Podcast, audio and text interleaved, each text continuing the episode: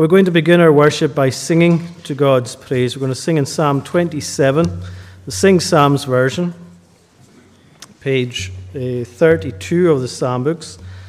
Psalm 27, the Sing Psalms version, page 32. We're going to sing from verse 7 down to the end of the psalm, and the tune is Belmont. Lord, hear me when I call to you. Be merciful and speak. Come seek my face. You told my heart, Your face, Lord, I will seek. We'll sing from verse 7 down to the end of the psalm to God's praise.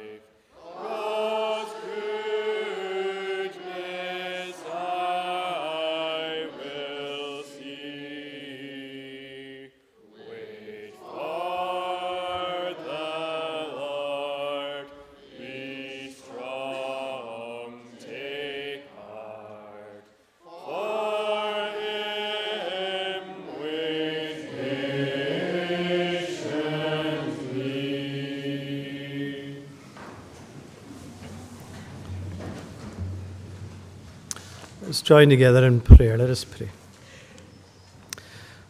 O Lord, our gracious God, as we come to worship you today, we thank you to be able to come in the great invitation that you have given us, the invitation that we have sung from your word here Come and seek my face, you have told us. And so we come, O Lord, seeking your blessing on our time together, on your word to us, and on all that we do. May it be for your glory. We thank you for this, your day.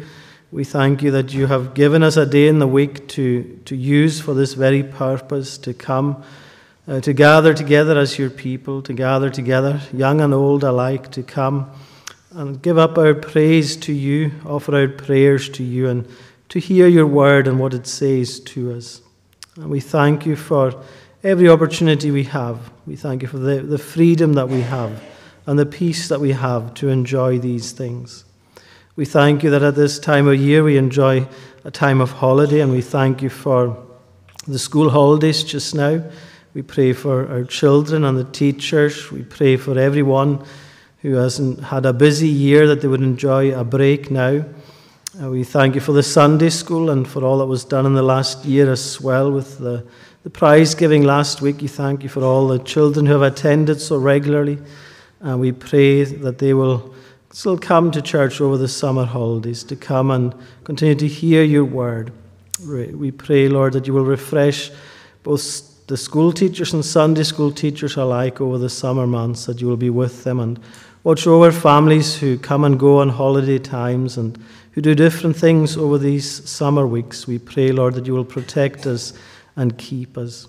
We pray above all, Lord, that we will know that you are with us, that no matter what day it is or what time it is or what time of year it is, that you have promised that you will be with us always. And so we thank you for that, and may we know it and may it continue to help us to live our lives day by day for you.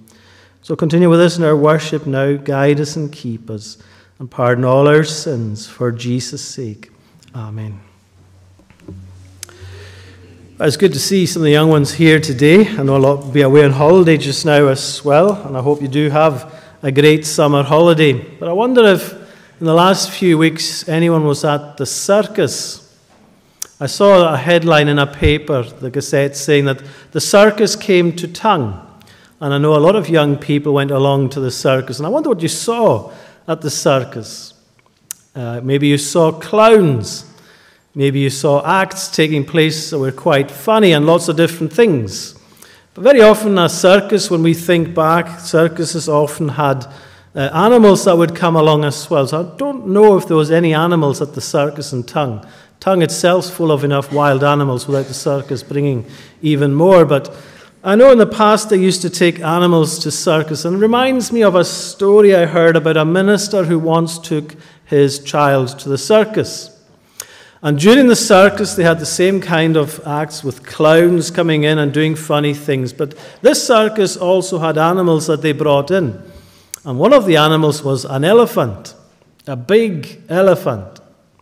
And as one of the clowns, the last act that was on, when he was doing his funny stuff, he had this big hat on on his head. He's a wee clown, but he had a really big hat on his head.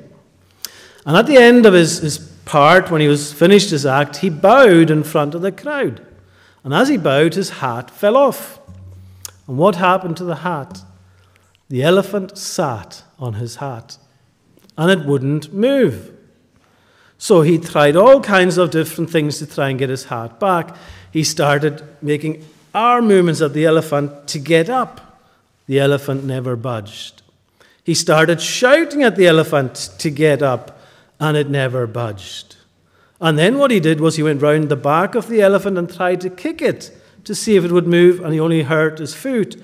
The elephant still wouldn't move. And so the clown came back round and just started shouting and bawling for the elephant to get up, but the elephant just wouldn't move. So the clown gave up. He went to the side and he sat down. And then he started to eat some peanuts. And all of a sudden, the elephant got up and started walking towards the clown because the elephant wanted some of his peanuts.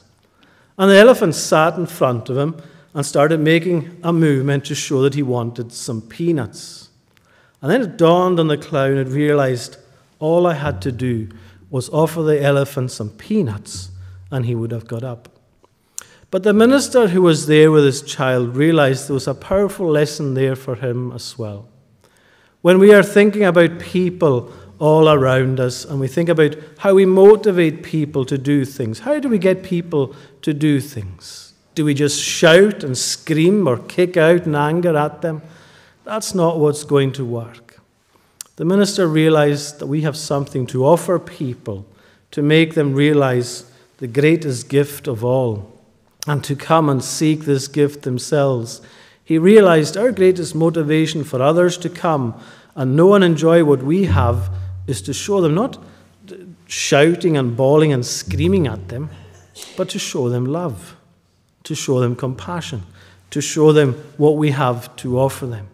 This clown offered the elephant a peanut, and he got up off his hat and he got his hat back.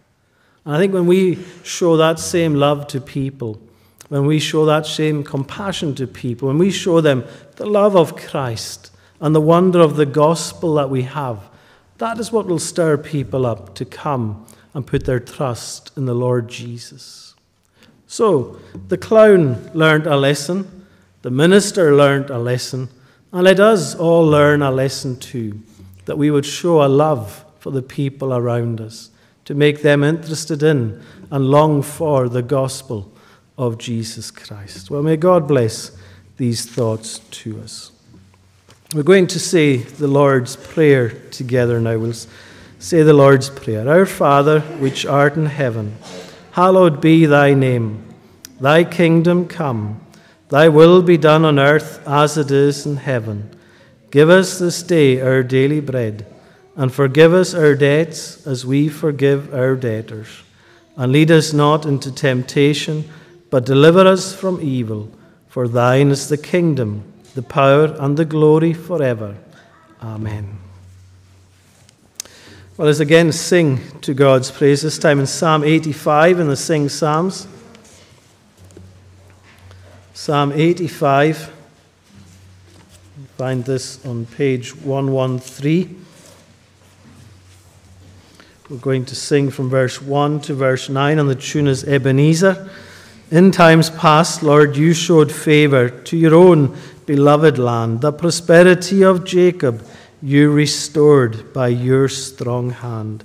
We'll sing from verse 1 to 9 to God's praise.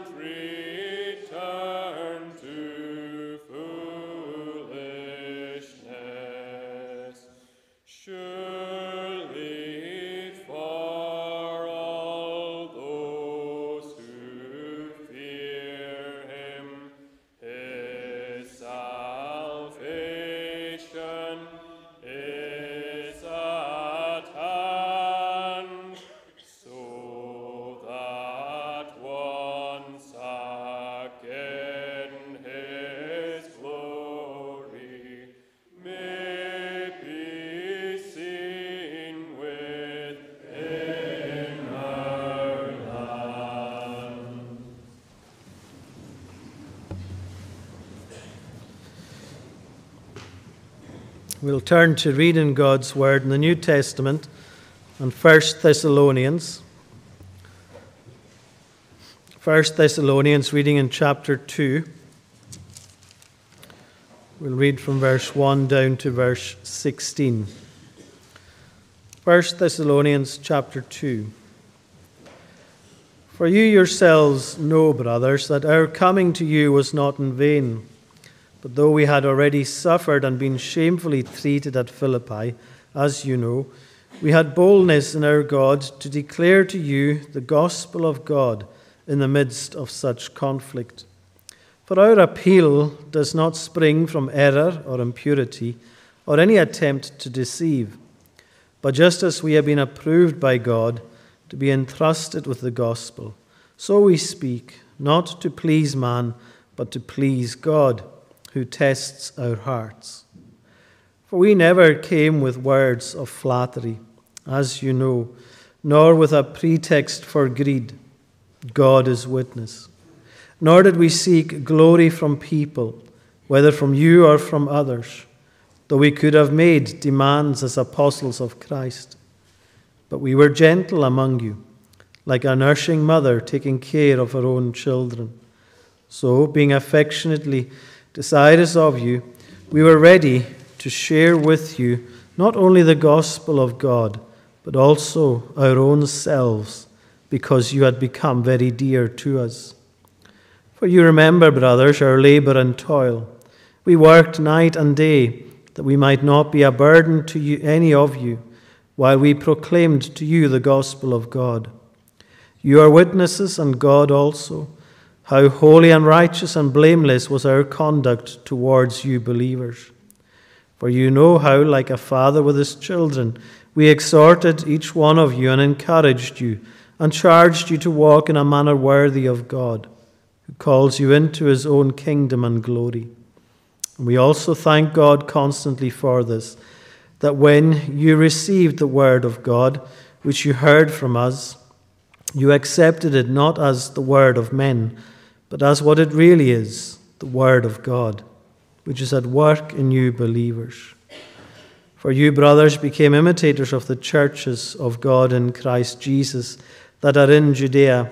For you suffered the same things from your own countrymen as they did from the Jews, who killed both the Lord Jesus and the prophets, and drove us out, and displeased God and opposed all mankind by hindering us from speaking to the Gentiles that they might be saved, so as always to fill up the measure of their sins. But God's wrath has come upon them at last. And so on. And may God bless that reading from His Word. We'll again come to God in prayer. Let's bow our heads in a word of prayer. O Lord our God, as we continue to seek your face. We thank you for your word which speaks to us. We thank you for what we have read, and as we come to open it up together, may you prepare our hearts to receive it. Uh, may you prepare our hearts to understand it and to be changed by it. For we know that we can often outwardly hear the word, and outwardly we can seek to do so many things for you. But unless that comes from a sincere and a pure heart, then we are lacking in so much. And we thank you that you are the God who is so able to transform us. That we read in your word how you are the God who is there to save his people. And we thank you that you are the same God today as always and ever will be, the one who is able to save and to save all who will come to you. And we thank you that your word is a word that continues to go out to people, that the gospel, the good news of Jesus Christ, is heard far and wide. Uh, we may not see it received by all people, but we thank you that it does go out and that it has power, for it is your word, and you are the power behind it. And so we pray that even today, as your word is proclaimed uh, around the world, that it will be heard and received and received with great gladness. We thank you that your word tells us that in heaven there, heaven there is rejoicing over one sinner who repents. And we pray that there be much rejoicing in heaven today, not just for one sinner, but for many. Many who would turn from their ways and turn, turn to Christ and know that great joy of salvation. And so we pray, Lord, that your word, as it uh, goes out today, as it's preached, as it's received, even here in our own midst, that you would be behind it all, that your Spirit would be with us to work in us and through us. We thank you for one another, Lord. We thank you for the words that we have read that remind us of the great blessing and privilege that is in being gathered together as your church, as your people. We thank you that these are such wonderful opportunities for us, that they are opportunities that we are to uh, take with great joy and gladness, that we can come, come together and worship you. And we thank you for all who are here in the building. We pray your blessing on us, each one. We thank you for all who tune in online as well, those unable to come out to be with us. We pray, Lord, your blessing on them that they will know that they are part of the body of Christ. We pray for those who will maybe hear this at some point in the future, maybe even in all corners of the world, as we think of the way uh, that the internet has enabled us to reach out with the gospel in ways that we never imagined before. We thank you, Lord, for these opportunities, and we pray for people far and wide in very different circumstances. We come in here in peace but we know that throughout the world there is much heartache and trouble and pain. There is persecution that is rife in so many parts of the world. And yet we thank you that the gospel still goes out. And we pray, Lord, for your people far and wide, those who suffer so much at the hand of cruel rulers or oppressors of different kinds.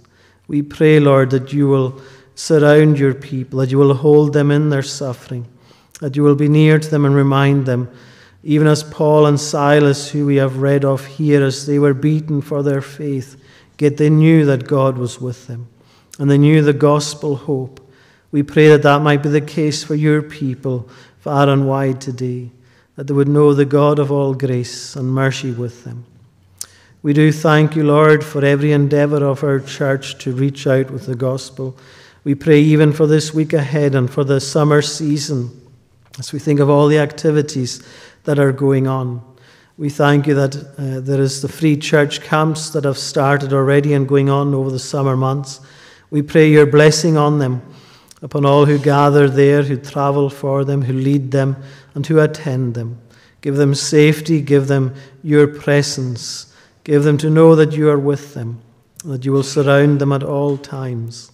We pray for the camp that we have been linked with, the Kincraig camp starting next Saturday. We pray, Lord, your blessing on it, upon all the leaders and uh, the campers who attend. Surround them with your love and with your grace. We thank you too, Lord, for the holiday club that we look forward to, God willing, and the end of the month and into August. We pray for all the preparation being made for that, that you will be with everyone who is helping with it in all different kinds of ways. And above all, Lord, as we pray for it, we pray to know your blessing on it, to know uh, the blessing upon our young people as they gather for it. We pray too, Lord, for the weekly activities, the meetings for prayer.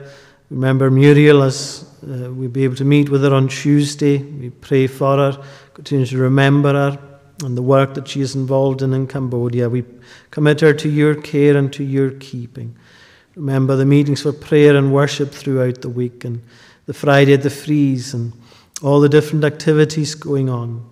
Uh, help us to surround them all with prayer and praise. Much thanksgiving to you for these opportunities and these times when we are able to serve you in so many different ways. We pray, Lord, your encouragement in it uh, to see uh, people coming, not just to see a building here or to he, uh, see the people, but to experience the wonder of God to experience a meeting with Jesus Christ, to experience the Holy Spirit and the power that there is with Him. So we pray, Lord, that in all things we will seek your face, even as we have been instructed to, asking your blessing on it. Remember us in our homes and in our families too. We remember those who have lost loved ones even in this past week. We continue to commit them to your care and to your keeping. The families of Ian Mackenzie and Ian McFarlane and Mary, Mary MacArthur, we commit them to you, O Lord, asking you to surround them, to be near to them, to uphold them at all times, that they would know your grace and your help in times of need. Remember those who are unwell as well in hospital, in homes, or at home. We pray, Lord, that you will help them to know your hand upon them for good. Remember us, Lord, we pray, as we commit ourselves into your hands. Lord, we thank you that we can come any time of day or night, knowing that you hear us, knowing that you are there for us, that you are with us. So, Lord, hear our prayers. Continue with us as we commit all these things to you asking in all things forgiveness for all our sins and shortcomings, thankful for the forgiveness that is found in Christ Jesus. And may we know what it is to seek Him and to know His blessing and His peace with us. For we ask all things in Jesus' precious name, for His sake and glory. Amen. We're going to sing again to God's praise in Psalm 122 the Scottish Psalter version, Psalm 122. Find this on page 416 of the Psalm books. We'll sing from verse 1 to verse 6, and the tune is Jackson. I joyed when to the house of God go up, they said to me, Jerusalem within thy gates, our feet shall standing be. We'll sing from verse 1 to 6 to God's praise.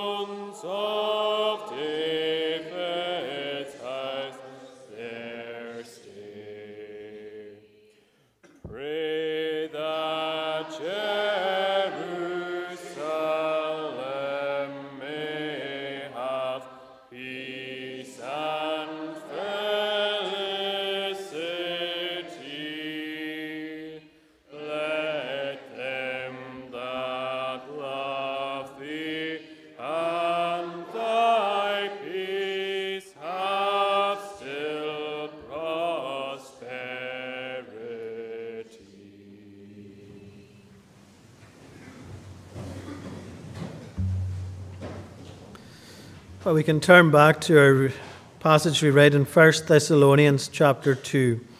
Uh, our focus is going to be on verse 1 to verse 8. We can read again at verse 3.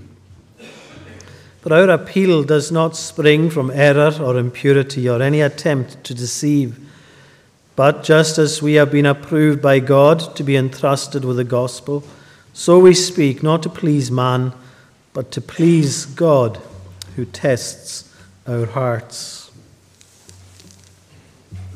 Our lives are full of routines of all the things that we do. So much of our lives is full of different routines. But how often do we stop and ask ourselves, why am I doing this? What is the reason behind what I am doing? What is my motivation in doing what I am doing? Very often we can just go on in life, as it were, on automatic pilot, just going through all the different routines without actually pausing for a moment and asking ourselves, why am I doing this? Just think of some of the things that you do on a regular basis. Going to school. Why do you do that? I'm sure many of the young people ask that question every morning. Why am I bothering going to school? What's the point? What's our motivation in doing it? Is there a purpose in it, or is it just because I have to do it? I'm told I have to do it. But then it can be the same when it comes to work. When we're doing work and going to work, we ask ourselves, what's the purpose in my going? Is there a purpose behind it? Or am I doing it just because I have to do it? Then there's other activities that we're involved in, maybe throughout the week, different things we do. Some are for pleasure, some are because we have to as well. But what's our motivation in it? If we're working on sheep, if we're going fishing, if we're cooking a meal, if we're decorating the house, all these different things, the list goes on. Why are we doing it? What's our motivation? Or what about coming to church or serving in the church? Why are we doing it? What's the purpose in it? Is it more that we see a purpose in it? There's a motivation for us? Or is it more that we just feel that we have to do it? What can make all the difference in all of these situations? Our day to day lives, our worship of God, our serving God, what can make all the difference in these things? A love for what we are doing and why we are doing it. And as we turn to the scriptures, we find so often throughout God's word, God's people going through different times and experiences where their motivation is maybe lost, and where they have to again ask themselves, why are we doing the things that we are doing? There are other times in the scriptures where you clearly see the motivation in doing what they are doing is because of a love for God. And it's that latter experience that we want to have at all times. If you were just to go back to the Old Testament, to the book of Malachi, there in that book you see God's people who have become stuck in a rut in so many ways. Their lives and their worship has become a, a sense of just going through the motions doing it because they have to, doing it out of a sense of duty. But if in all that we're doing, we're just doing it out of a sense of duty, all we end up doing is giving the bare minimum. But if we do it out of a sense of devotion, if we do it in a sense of delight, then that will move us from giving the bare minimum to giving our all, doing all as to the Lord. And here in, in, the book of Thessalonians, as Paul is writing these letters to the church at Thessalonica, this first letter he was writing to them to encourage them, to strengthen them, and to help them go on in life and serving the Lord, not out of a sense of duty and the purpose being, well, I've just got to do this but an encouragement for them to carry on and go on doing this in delight. Delighting in knowing what they are doing, why they are doing it, and who they are doing it for. Knowing that they are doing it for the Lord Jesus who has done all for them. And so he comes to encourage them, to encourage the people to live as examples. It's a letter of encouragement. And he says in, in chapter 1, as he's uh, introducing them uh, in chapter 1, he's saying their faith is a great example to others. He says in verse 7 of chapter 1 so that you became an example to all the believers in Macedonia and in Achaia. For not only has the word of the Lord sounded forth from you in Macedonia and Achaia, but your faith in God has gone forth everywhere, so that we need not say anything. They don't even have to tell others around this area about their faith because their example, what they are, how they have lived, has already gone before them.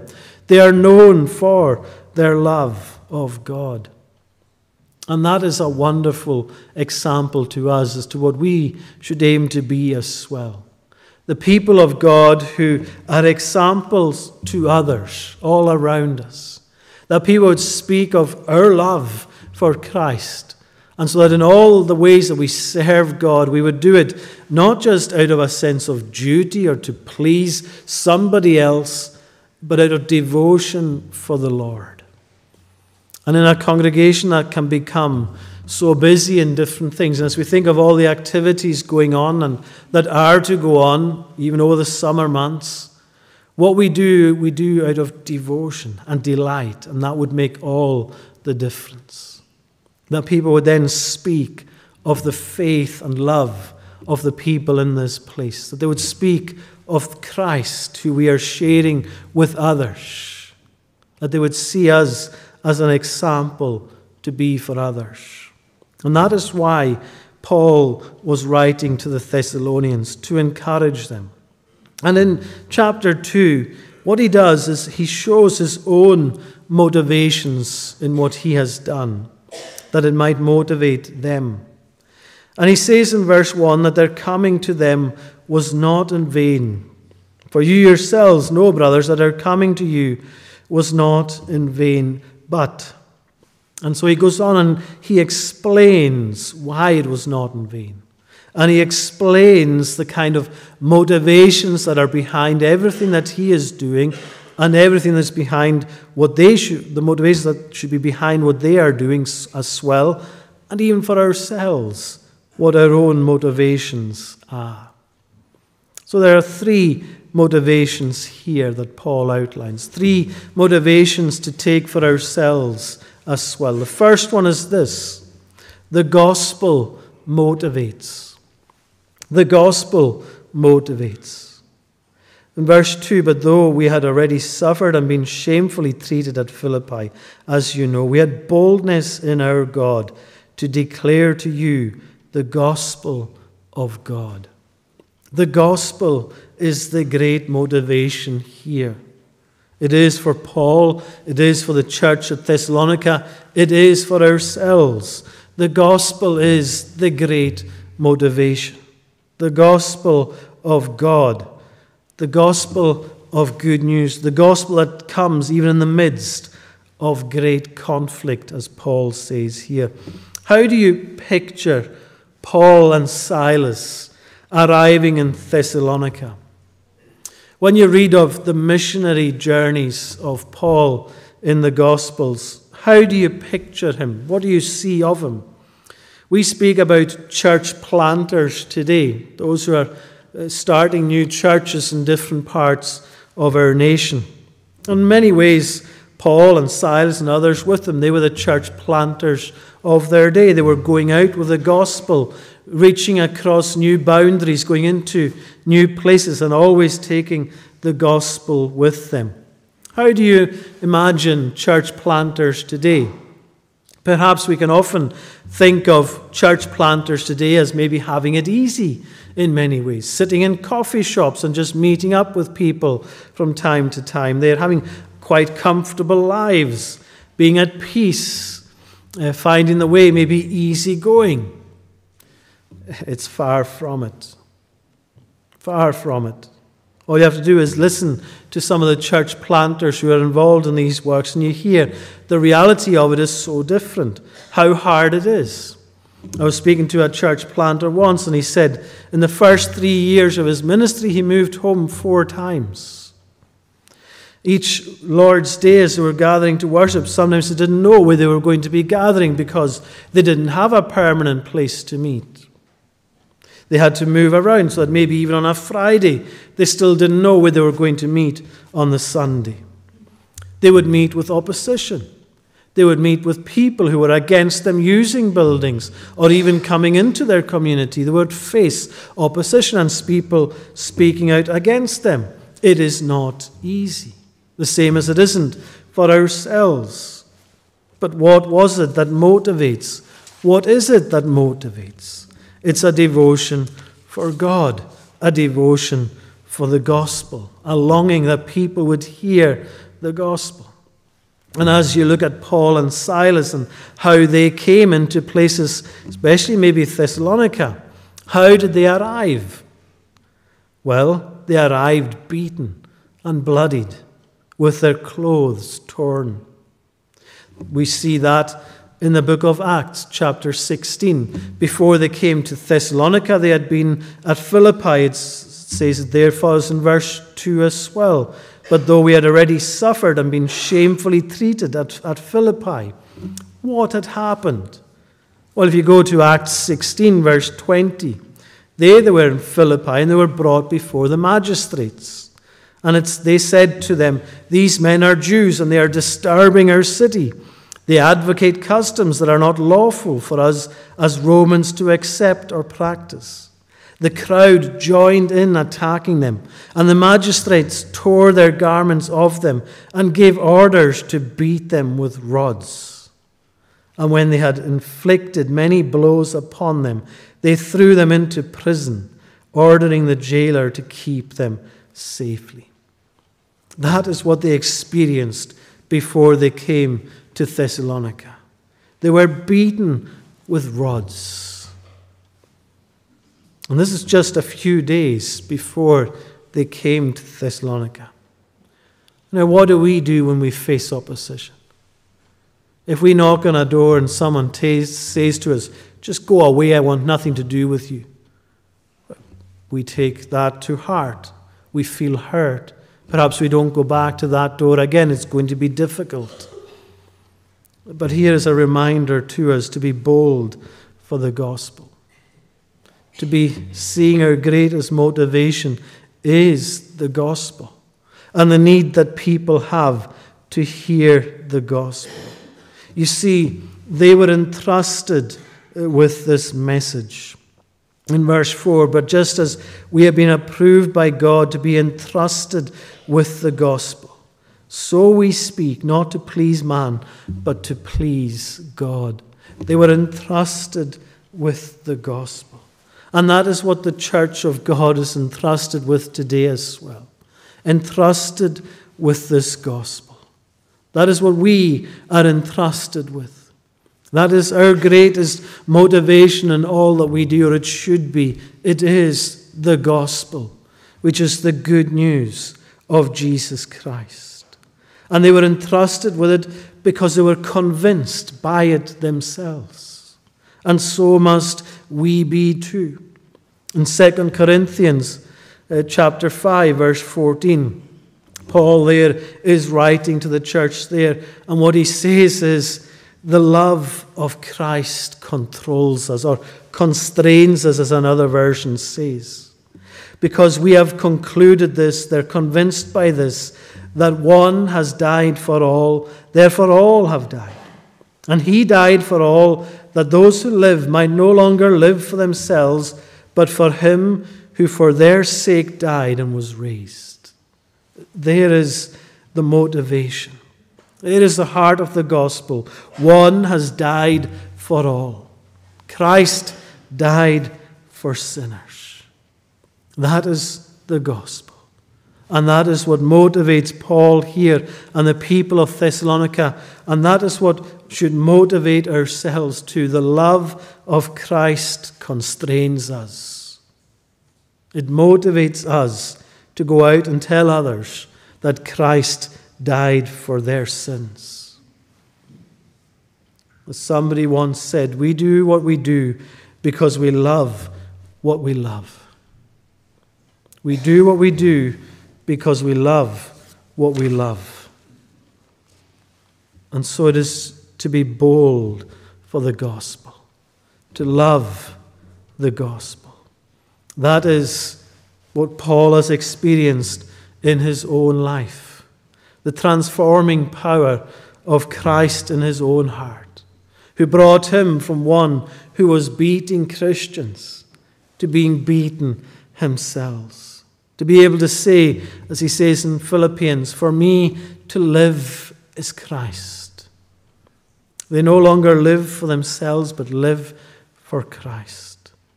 And you wonder what Paul thought, even as he was beaten in Philippi. That this is what I used to do to Christians myself. And I would wonder how it is they could accept these beatings. But now he knows, because he's receiving these beatings himself, convinced of God. Convinced of God who is with him. No matter the opposition, what happens is boldness results. When we are convinced by the gospel ourselves, when we are convinced by Jesus Christ, when the gospel is our great motivation, then we are bold for Christ. He loved the gospel, he loved God, and he knew God with him. And that is what we should long for and um, be motivated by ourselves to. The gospel motivates. The second thing we see here is the lies that motivate. We see this in verse 3. For our appeal does not spring from error or impurity or any attempt to deceive. What's going on here? Well, Paul and Silas weren't the only missionaries in town. There were others who had come as well, but their motives and their message was completely different. Many came with selfish motivation and suffered nothing for telling lies. But Paul and Silas, they came motivated by God to share the gospel, to tell the truth, and they suffered so much. And so, why keep going? Well, what they were seeing was those with selfish motives, those who were preaching a lie to those in Thessalonica and other places as well. They were leading these people astray, they were leading them to an eternal downfall. And that is what motivated Paul and the church. They saw that people needed to hear the true gospel. And that's what we see here. It is such a powerful motivation, and it should be for ourselves as well, because even as we look around today, we see a people who are being swept along by the lies of this world. The lies that this world tells us will make all the difference. The lies that are leading to the broad road that leads to destruction. And that should grieve us, that should pain us, so that our motivation is to show that what these lies are and show the truth in the midst of them. These false teachers were there in Thessalonica with flattery, with greed, seeking fame for themselves. And Paul highlights just how wrong this is. Our appeal does not spring from error or impurity or any attempt to deceive, but just as we have been approved by God to be entrusted with the gospel, so we speak, not to please man, but to please God who tests our hearts. And he goes on to speak about words of flattery, of greed, of the lies, of the glory, self glory that the people are looking for. There's all these lists of things that you see here. We didn't see glory from people, he says in verse 6. You go through these verses and you see the desires of those who came with lies and false motives was all for self. But Paul and Silas came to please God. And so it makes us think of the world in which we live today, the lies that are being told. And can you think of anyone who has these motives? Self glory, praise from man, greed, even when it comes to the gospel. We think perhaps of people on television evangelists, as they call themselves, who are saying, Send a donation and we will pray and you will receive a blessing. All they're doing it for is to get money for themselves, to get glory from people, but not for God. But it challenges ourselves too. Are we a people who look for our own glory or for God's glory? That in whatever we are doing, uh, even as it says here, being example to others, we have to be so careful in that, that we're not seeking to be examples that people would praise us and give glory to us, but instead that they would give glory to God. And so it's the challenge for ourselves always to have this in mind that we don't do things for self glory or greed or praise from others. And we do so much in life when we think even of our day to day routines. How much of our lives are lived in this way, where we want praise from man, where we're doing things out of greed or for selfish gain ourselves. We have to be on our guard against it all the time. Otherwise, we get caught up in the lies of this world as well. What is our motivation in all that we do? Surely it is, or should be, to please God. That should be our greatest motivation. Otherwise, we are living a lie. When you see what Paul is getting at here, he says uh, there in verse 4 it is well, he's speaking about it's not to please man, but to please God who tests our hearts. God tests your heart and mine today to see what is our motivation in this life. Are we caught up in the lies of this world, or are we caught up with the truth of the gospel? It gets to the heart of what the Christian faith is all about. You see, so many other religions and philosophies and worldviews, they focus on outward actions, on our works, that you can be accepted by God in a certain way, or that you can please others, and that that is all that counts. But we see here the gospel gets to the heart. That God searches the heart, He tests the heart. So the gospel isn't about making us nicer neighbors or nicer people in our communities, better kids. It's not about that. That's something that may lead out from it. But it's about the heart and what motivates us in our hearts. What do we do and why are we doing it? Are we doing it in the lies of this world for our own greed our own gain, our own praise, or are we doing it to please God? We see the lies of this world sweeping people along who are perishing. But does that motivate us to be different and to show the gospel of Jesus Christ? To show that there is a truth that people need a truth that we might suffer for, but at the end of the day is what really matters. A truth that reaches into our hearts and transforms hearts.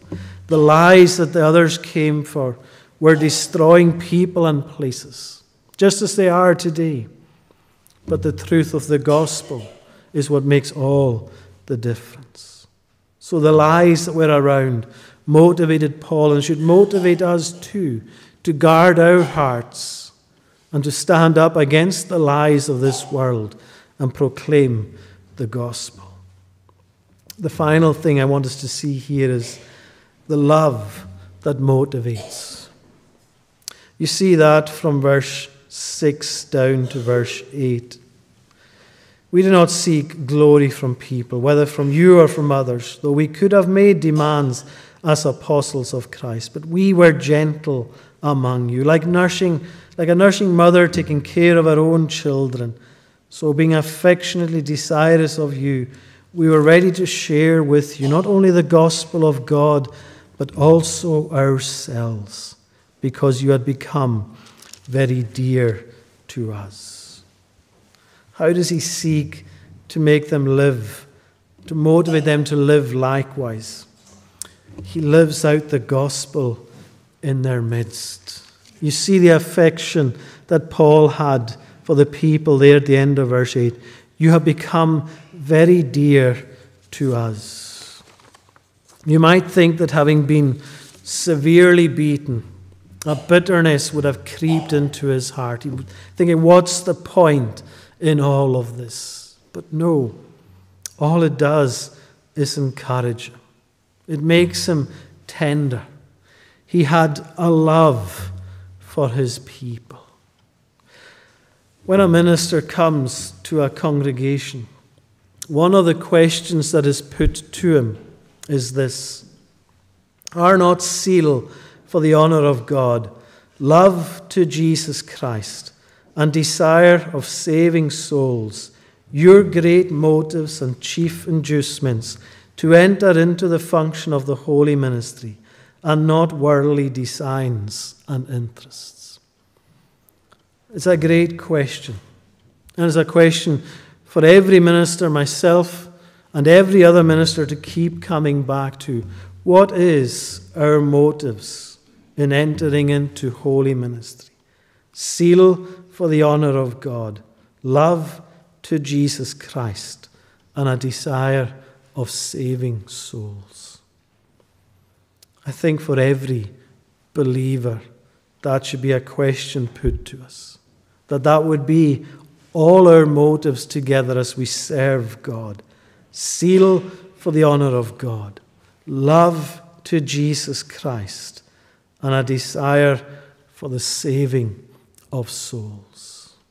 Is there any other greater motive? And it's grounded in a love for God and a love for one another. A minister felt God's call on his life, but he was a successful businessman. But he began taking a Bible course at night and eventually he obtained his degree in theology. And before his graduation, he'd informed his boss that he would be leaving his work shortly to become a pastor in a rural church. Now, his boss didn't believe him, and the owner of the company didn't believe him. Why was this man so successful in business, making so much money? Why was he going to leave that and go into the ministry? They just didn't think he would do it. But the minister had felt the call, had told him, Look, you need to find a replacement for me. I'm going to be leaving soon. But they didn't bother. And eventually it came to the day where he told his boss that he was going to leave and that he needed to find a replacement as soon as possible. The boss called the owner of the company and said, Look, this man is serious. He's going to leave. So the owner of the company said to him, Offer him a £5,000 raise. And if he takes it, fire him on the spot. He was testing his motives.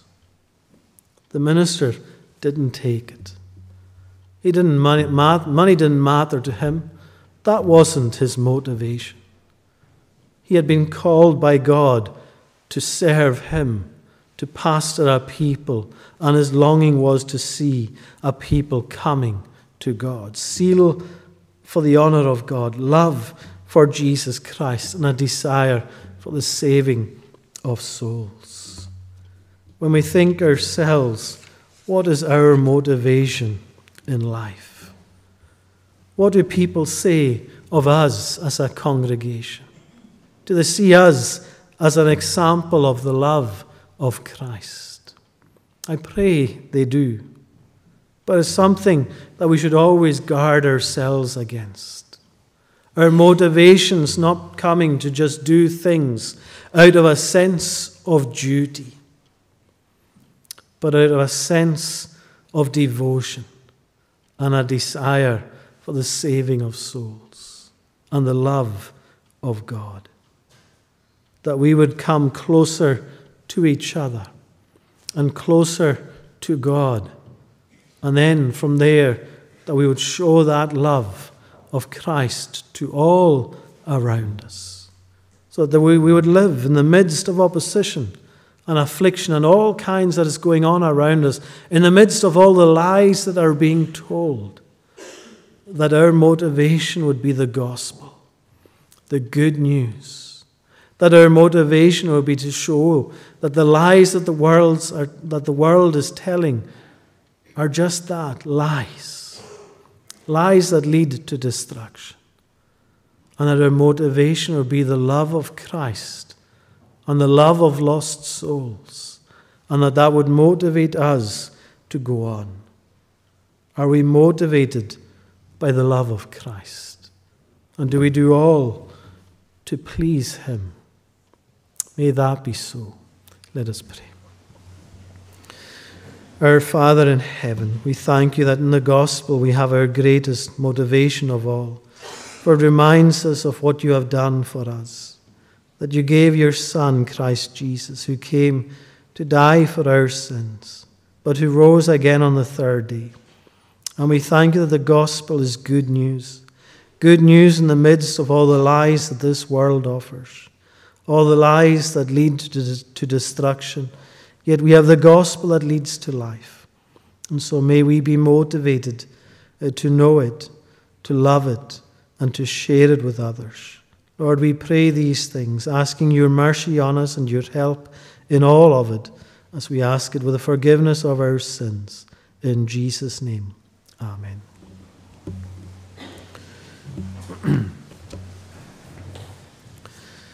We're going to conclude by singing the last two verses of Psalm 122 on the Scottish Psalter, page 417, verse 7 to 9.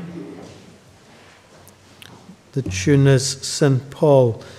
Psalm 122 at verse 7 Therefore I wish that peace may still within thy walls remain, and ever may thy palaces prosperity retain. We'll sing these last two verses to God's praise.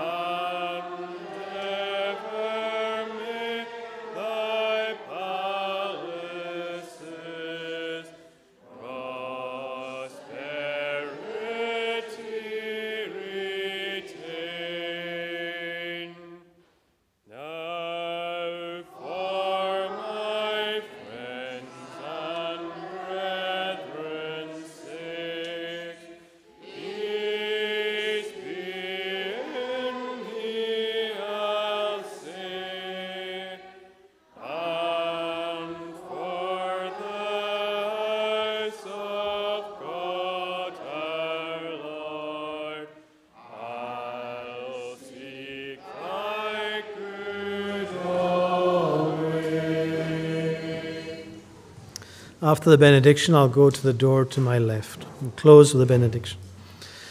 Now may grace, mercy, and peace from God, Father, Son, and Holy Spirit rest upon and abide with you all now and forevermore. Amen.